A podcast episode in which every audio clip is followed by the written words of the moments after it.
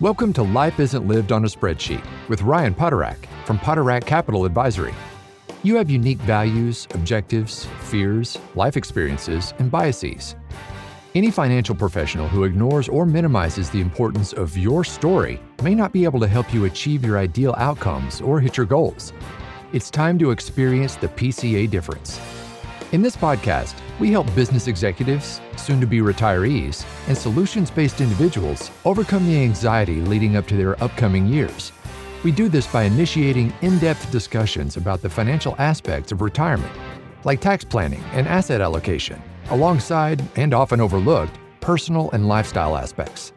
Join us for this journey where we explore retirement from a contrarian point of view as Ryan draws from years of experience and qualified guest professionals to help you explore the true purpose of your money in retirement and the impact you want to make in your golden years.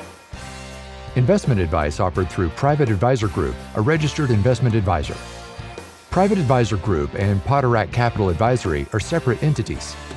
This information is not intended to be a substitute for individualized legal or tax advice. Please consult your legal or tax advisor regarding your specific situation.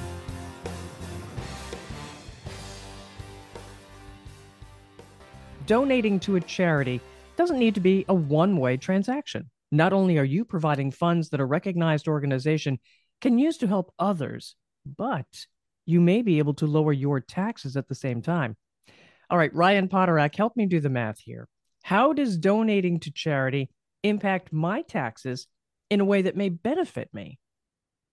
Well, there can be several ways, but it is particular to your tax situation when all taxpayers prepare their tax return, they either receive a standard deduction that is a predetermined, very specific dollar amount in which they pay zero income tax on that amount of money, or if their itemized deductions are larger than the standard deduction, then they can take advantage of that. Well, charitable contributions, uh, donating money to a church or charity, or, you know, it all starts with a noble intent of helping a cause that somebody in our audience may support.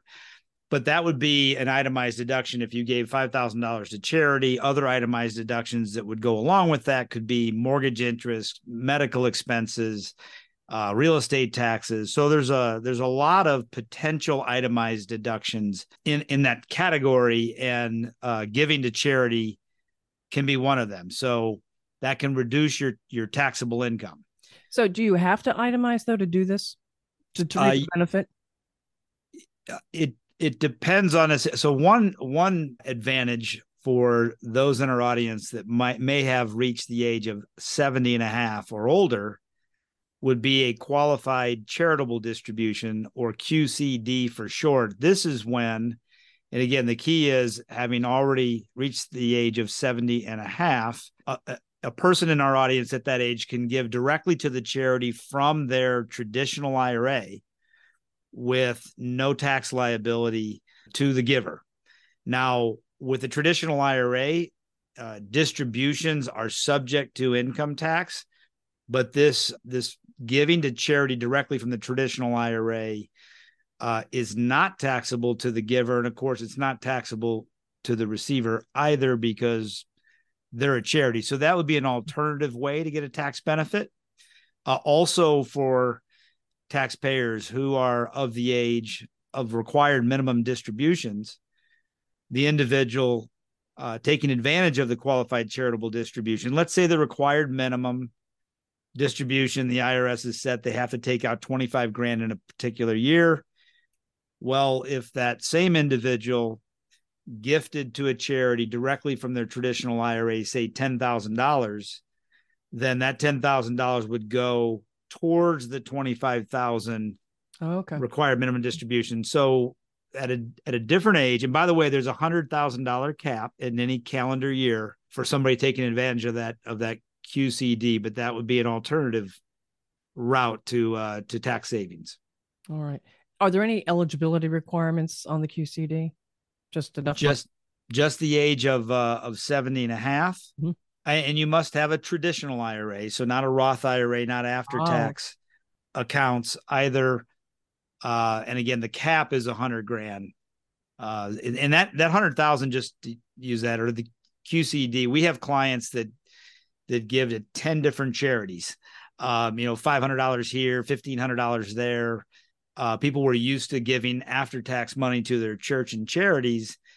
Well, giving pre tax money and avoiding the the uh, the filter, which is the IRS. You know, the charity gets the money that the person donating wants, but without the tax liability. All right, that QCD got that. What though is a DAF, a donor advised fund? A donor advised fund. This is where it's a really great tool for that has to do with the itemized deductions, but also is is after tax money. So I'm gonna give a a quick little story here. Patrice is now the standard deduction for a couple is approaching 30 grand. So we're going to say the standard deduction is 30 grand to keep it simple in this story. For taxpayers that are 65 and older, they get a little extra standard deduction, but let's say that the standard deduction is is 30 grand. And then let's say that the the total itemized deductions that this particular couple has is 25,000 of which is $10,000 in charitable contributions. So this is a story where okay, this couple, let's call it John and Mary Smith, they give $10,000 to a charity, but that $10,000 potential itemized deduction along with other potential itemized deductions total up to 25,000, which is not larger than the standard deduction of 30 grand. So in that situation, John and Mary Smith would take the standard deduction of 30 grand, mm-hmm. but they don't get any distinct tax advantage at all from their $10,000 donation. So when I would see a situation like this where I have a couple that is regularly or maybe routinely donating to charity each and every month, and I'll use the number examples as I am, so let's say over the next five years, they intend to, to give 10 grand each year or $50,000 over a five year period. I might talk to them about a donor advice fund in which, okay, John and Mary, I understand your intention, which is great. Why don't right now in this calendar year, we or you donate $50,000 to this donor advised fund? So they would get a full deduction on the 50 grand, which would exceed the standard deduction. So they're now getting a tax advantage for the amount over the, along with other itemized deductions. Now they get a tax advantage all up front on what would amount to be being the next five years of donations. Now, the advantage to them, besides the initial tax deduction, is they this is this creates a separate account. So having a donor advised fund can be they can invest that money in whatever they want. Now, just like when they give money to a standalone charity, Patrice, donating it to their to their donor advised fund, they do control how that money's invested, but they have irrevocably given up control of using the money themselves, mm-hmm. which matches other charitable contributions. But now their charitable fund, and they can call it whatever they want. It could be the Smith Family Charitable Fund. They're not obligated in the future to give money to charities in any particular year. They're not obligating themselves to specific charities, but the growth, whether it's in stocks or whatever investments, is income tax free. Like some in our audience might, uh, when they think of Roth IRAs being tax free. So it's uh, it's a great way to stack, in my example, stack five years of giving upfront to get a tax advantage they would not otherwise do if they just give incrementally each year and then they have tax-free growth on the money that they would give to a charity additionally and maybe the last point on donor advised funds which you correctly said DAF is that if they were to pass away then they can elect their their kids as having control of you know where that you know what charities receive that money it can go on in perpetuity as well so it, it can be a really interesting not only tax planning but estate planning tool I love the fact that you could put the money in, leave it there, and it can grow. You've got a bigger base to grow from. You'll see yes. hopefully better growth. Because typically when people do, you know, they gift after tax money, you know, ten thousand a year. I mean, that's that's after tax money that's in in whatever investment or savings account, but whatever interest in those situations is is being earned or dividends or that is being taxed. So this is a way to put a, a tax shelter around their future charitable contributions. And since you are designating who gets the money, you can change that every year, or is that set if you're going to do it in a lump sum like that, uh, you know, five years in one lump sum, does it always have to go to the same place? No, the the putting it in a donor advised fund gets the tax deduction right there. And but they've not obligated them, themselves to give to any charity okay. at that point or in any subsequent year. It's just the honeypot that they might go to in the future and say, okay, this is a great charity for, I don't know, children, whatever. Let's send them five grand from the donor advised fund. So they've already gotten their tax advantage up front mm-hmm. with that contribution. Uh, and then the tax free growth, but that would be, you know, oftentimes where they would give to charity again in subsequent years. And, you know, we, this and the qualified charitable uh, distribution, I mean, you know, hopefully we all make it to 70 and a half. So there's different tools, and depending on the individual situation for our audience listening, th- this is where our, our tax mitigation and tax planning team it, it does get very specific as to what is the the the best way to get money to the causes that our families support. That's a great way to bring a family together too. When you all get together to decide where are we going to send the money. Absolutely, it. absolutely. What about appreciated assets? What does that mean, and what can you do with those? Well, great question. Uh, so, for example, with individual stocks or even a, a mutual fund, exchange traded fund, let's say that there's a um, an investment security that the client invested ten thousand dollars in, and it's it's been a home run. Let's say it's grown to thirty thousand, just as an example. Well, if if a security is sold at a profit, and this is with after tax accounts, to be clear. But if the security is sold with a profit, the IRS wants to tax that person on the profit. That's capital gains taxes. So, it, provided that this security has been held for at least one year and one day, so it qualifies for long term capital gain tax treatment. If that same client said, you know, we want to give $30,000 to charity A, charity B, and charity C, instead of giving $30,000 cash, they could give the shares of that security the, again 10,000 invested worth 30,000 if they transfer the appreciated shares of that investment then they avoid the capital gains tax on the $20,000 profit. So again the charity or charities in this situation all three of them get $10,000 each $10,000 in value of the shares of stock when they receive the shares of stock they liquidate now the charity has a 10,000 in cash but my client has uh, not had to pay capital gains tax on the twenty thousand dollars. Hmm. I like that too.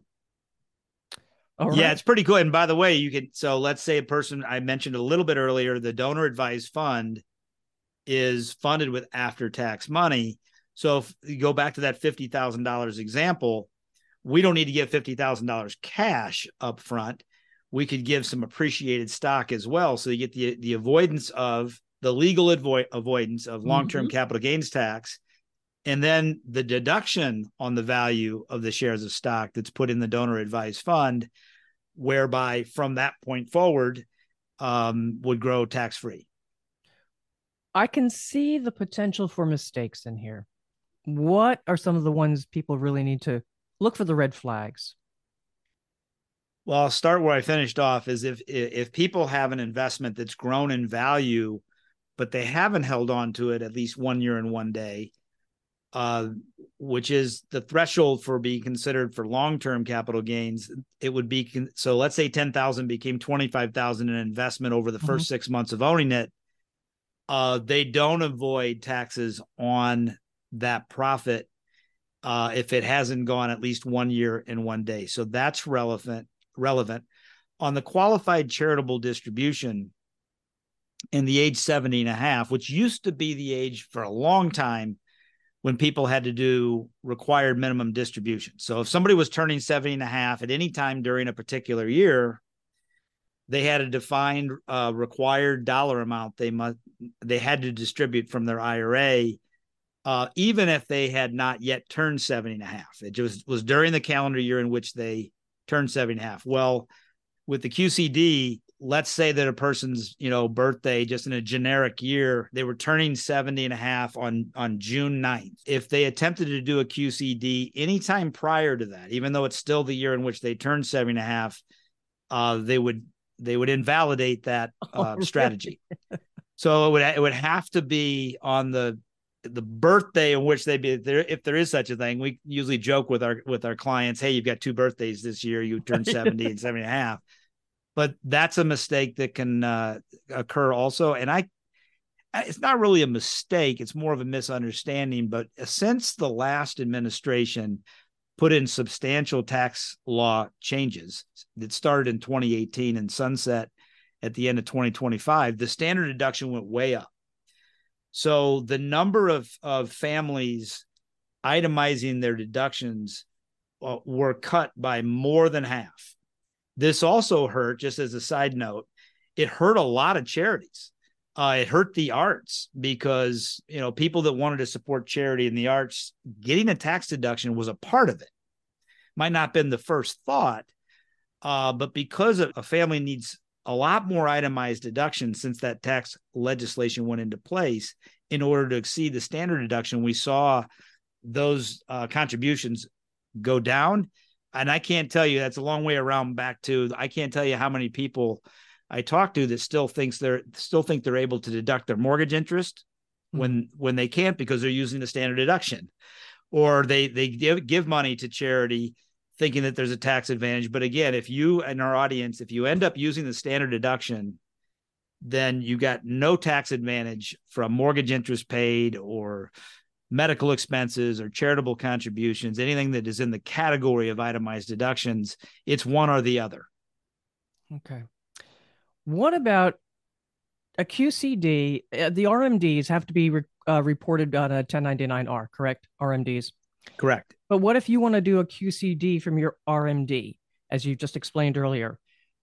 Is that yeah. all reported on the same form? Do you have to break that out? What do you have to do with the IRS? Yeah, well, you bring up another uh, another source of a potential mistake. So wherever in our audience, wherever a person uh, has their traditional IRA, that which is I refer to as the custodian, the custodian is going to report to the IRS how much money was distributed from the traditional IRA. And not only do they report that to the IRS, they send, as you suggest, they send a 1099R to the client. So if that particular client distributed from their their IRA for whatever reason, it wouldn't have to be a required minimum distribution. It could just be regular income. But let's say they distributed during a year thirty thousand dollars from their traditional IRA, and then on top of it, uh, they did a qualified charitable distribution of 20 grand to whatever charities. So $50,000 total distributed from the traditional IRA. The custodian is going to send a 1099R for 50 grand.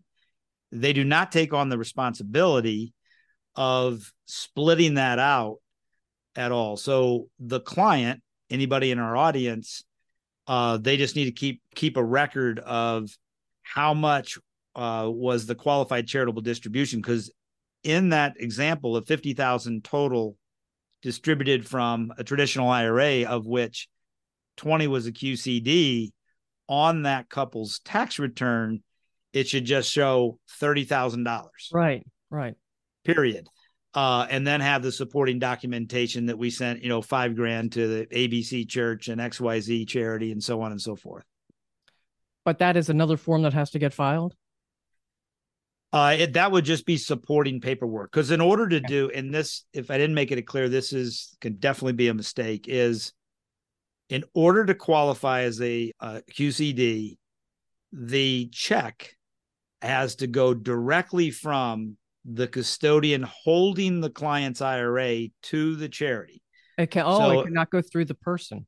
Absolutely okay. not. That invalidates it. So if you were Patrice wanting to do a qualified charitable distribution, although you're many, many years from 70 and a half, but just love for fun. You, love you, Ryan. Just for fun. And uh is yeah, if you said, Well, I want to do this and, and donate 10 grand to a charity through a QCD, and you you had 10 grand distributed to you, that doesn't qualify. It invalidates it uh immediately.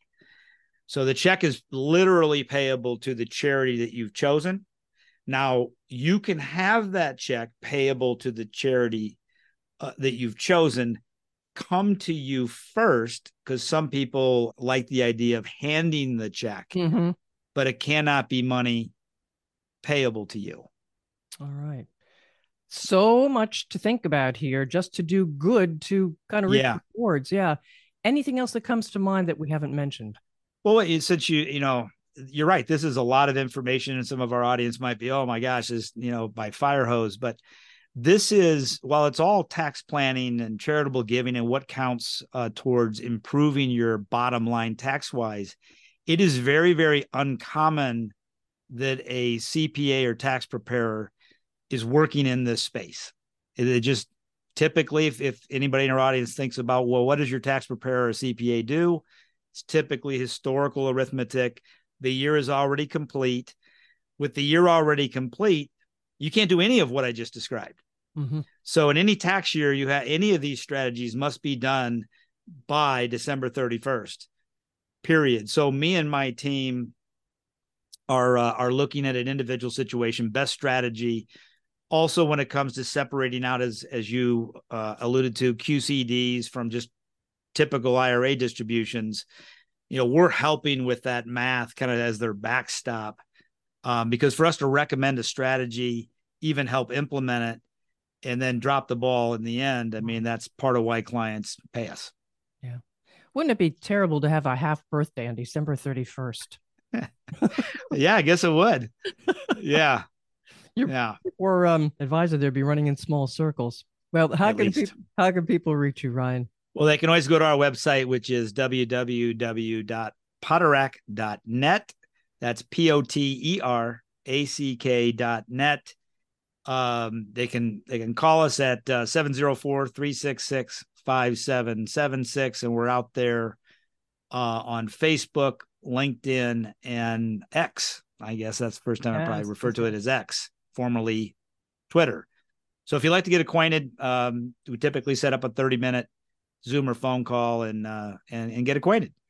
All right then. And listeners, remember, life isn't lived on a spreadsheet, and you can do good for others while doing something good for yourself. I'm Patrice Sikora, and I ask you to follow this podcast to make sure you get the latest shows, and please share with others.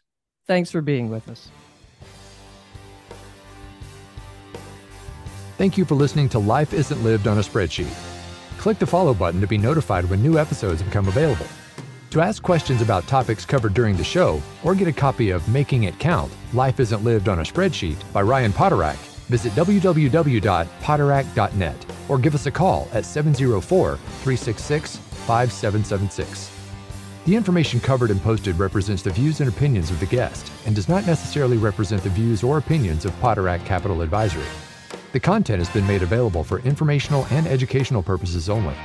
The content is not intended to be a substitute for professional investing advice. Always seek the advice of your financial advisor or other qualified financial service provider with any questions you may have regarding your investment planning. Poterack Capital Advisory does not offer legal or tax advice. Please consult the appropriate professional regarding your individual circumstances. Nothing contained herein is to be considered a solicitation, research material, an investment recommendation, or advice of any kind. The information contained herein may contain information that is subject to change without notice. Any investments or strategies referenced herein do not take into account the investment objectives, financial situation, or particular needs of any specific person. Product sustainability must be independently determined for each individual investor. Poterack Capital Advisory explicitly disclaims any responsibility for product suitability or suitability determinations related to individual investors.